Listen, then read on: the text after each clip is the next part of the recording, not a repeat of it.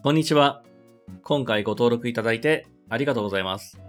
今回ですね、このレクチャーを提供しています。僕はちくわんあきらと申します。このですね、ちくわんという名前なんですけども、これ本名なんですが、ちょっとですね、珍しい名前で、結構呼びにくかったりしますので、普段ですね、ネット上とかではですね、ちくさんという風に呼ばれています。どうぞよろしくお願いします。まずですね、このレクチャーをお伝えしていく前に、簡単にですね、僕のことを少しお話ししたいなというふうに思います。で、僕はですね、今、会社員から独立して、いくつかの会社を経営しているんですけれども、特にメインとなる事業がビジネスコーチ、コンサルと呼ばれるものです。で、個人でビジネスをやっている人、例えば、コンサル、コーチ、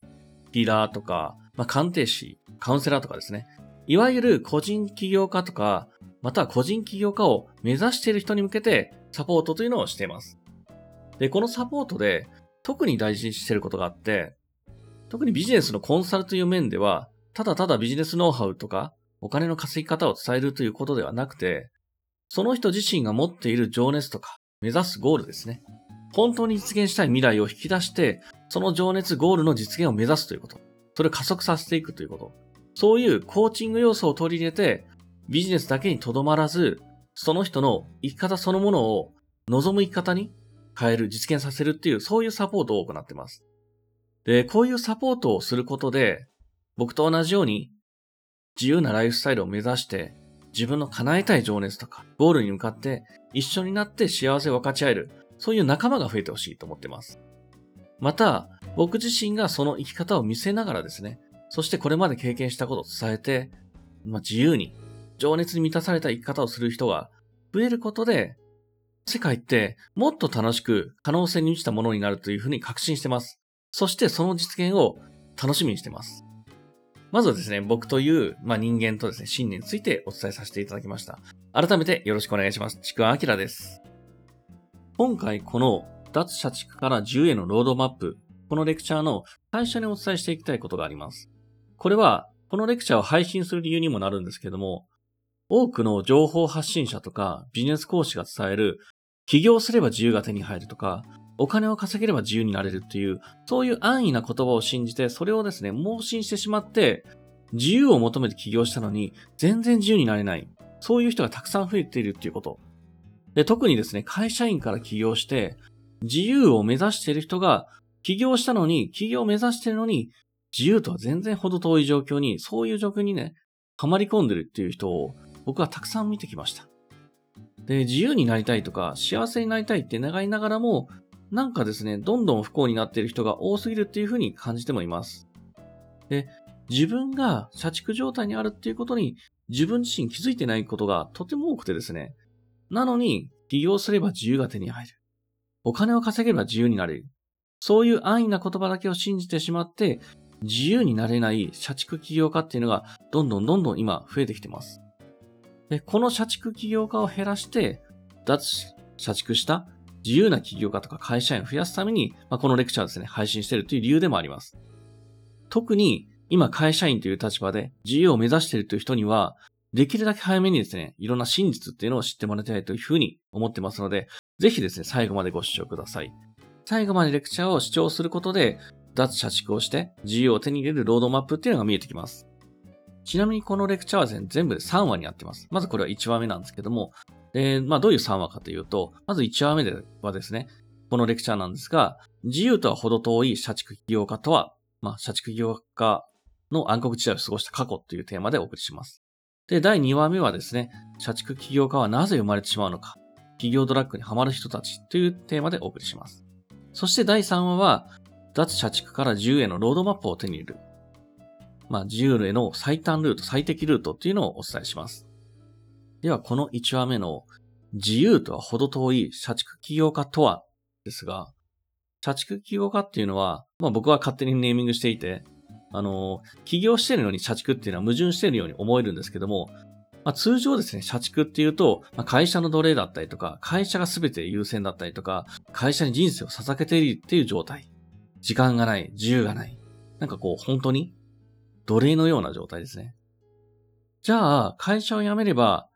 社畜じゃなくなるのかというと、実はそうじゃないんですよね。起業しても仕事に追われたりとか、時間に追われて、お金稼ぎに追われて、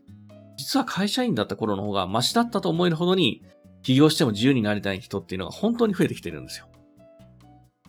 だから、本当の意味で脱社畜、社畜を卒業できてないと、たとえ起業しても、まあ、副業としても、転職しても、結局不自由な人生なんですね。常に何かに追われたりとか、仕事とか働く場所、収入も全然コントロールできない。なんだかこう、労働するだけの機械的な人生になっていくんですね。で、なぜ脱社畜ができないのか、脱社畜するためにどうすればいいのか、まあ、そのロードマップをですね、このレクチャーで明らかにしていくんですけども、まず社畜起業家についてもっと理解してですね、そのリスクを知ってもらいたいというふうに思います。今僕が、まあ、こういうふうにですね、多くの情報発信をしている人、ビジネスをしている人が、起業で自由になろうぜっていうふうに声を上げている中ですね、まあ、ある意味で全く反対なことも伝えているのっていうのは理由がやっぱりあって、それは僕自身が本当にまさにですね、社畜起業家だったっていう暗黒の時代を経験しているからなんですね。まあ、だからこそ、もう誰も幸せになれないとか、この経験を本当誰にもしてほしくないし、もう自分も二度と経験したくないっていうほどのものをあります。で、今現在ですね、僕は、あの、かなり自由に生活をして人生楽しんでるというふうに思います。今ですね、僕はあの、まあ、大分にですね、家族と住む家を購入して、まあ、田舎暮らしをですね、満喫をしているんですけども、それをしながらですね、実はあの、兵庫県の神戸の方に、他の偉人館街にある、結構外国人もですね、多く住む高級マンションなんですけども、そこに部屋を借りて、まあ、そこはシェアハウスなんですけど、ビジネス仲間とシェアしてるんですけども、まあ、ビジネス仲間と遊んだりとか、まあ、楽しく仕事したりとか、時にはですね、海外とかリゾート地とかですね、まあ、仕事と称して遊びに行ったりとか、まあ、本当にですね、会社員の頃には考えられなかったっていう生活を実現させてます。で、この生活って、僕自身が会社員だった頃、まあ、今からですね、5年前、6年前、その時に実現させたかった、もう情熱そのものなんですね。で、これが実現できたのっていうのは、社畜起業家にならない道、まあ、自由へのロードマップを持っていたからに他ならないと思ってます。で、これはですね、あの、今からお伝えするのは、そんな風に自由を手に入れる前、それよりももっと前の話なんですけども、僕が、あの、社畜起業家として暗黒時代を過ごした過去なんですが、実は僕はですね、あの、今起業してますけども、それよりずっと前にですね、一度起業に失敗していて、その時に本当にたくさんのですね、大切なものを失い続けた過去っていうのがあります。でその頃が本当にですね、まさに社畜起業家っていう状態だったんです。自由になりたいとか、お金を稼ぎたい、やりたいことを仕事にしたいっていうふうに考え始めた頃、その頃ですね、まあ周りも起業すれば自由になれると。お金稼いで成功しようぜ。まあそんなですね、結構風潮というんですかね。それがあったんですね。で、またですね、僕自身もそれを実現している人たちにすごい憧れを持っていたんですよ。だから、なんかそういう風潮の中、自分もできるっていう風に勢いでですね、あの、会社を辞めて起業への道を進んでいったんですが、ただその起業した先に待っていたのは本当に不自由で不幸せな日々でした。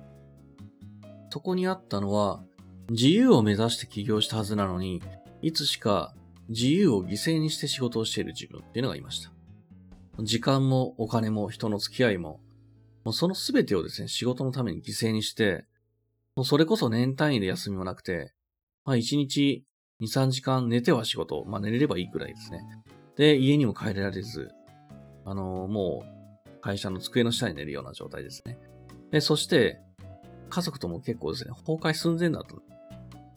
時間もないし、家族とも、あの、会わないし、そして稼いでるお金もほとんどないんですよね。まあ、それは家族とも崩壊になるとは思います。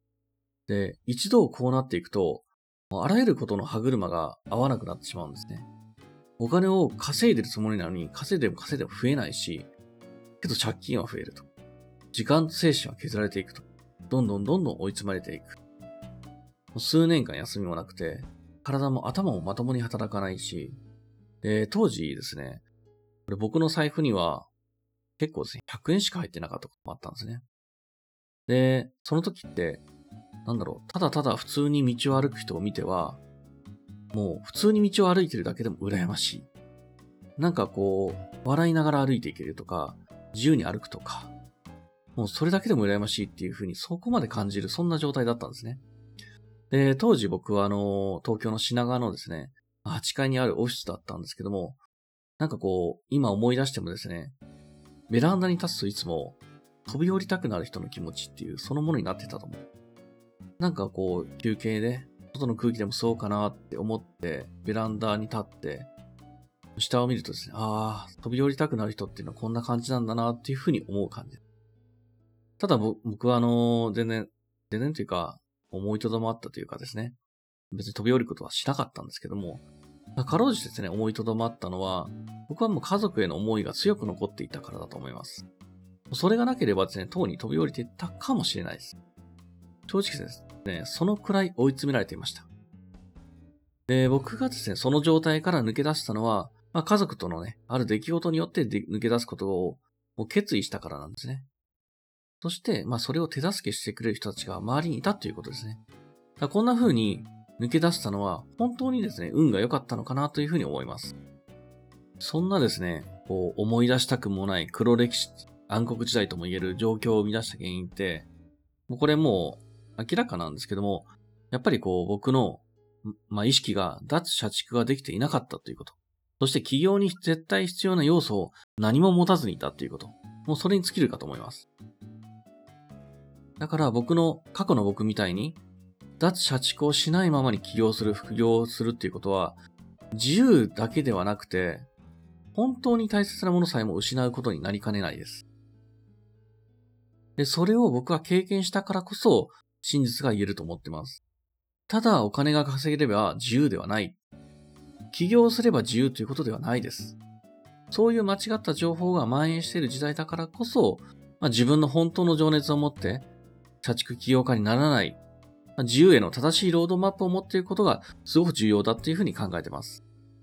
ここから先に、ロードマップをお渡ししていくにあたって、あなたに一つ選択してもらいたいことがあります。これは僕が社畜を卒業して自由な起業家になることを抵抗させた、まあ、2つの要素があるんですけども、この脱社畜をした起業に絶対必要な2つの要素。これを学んで、それを身につけて、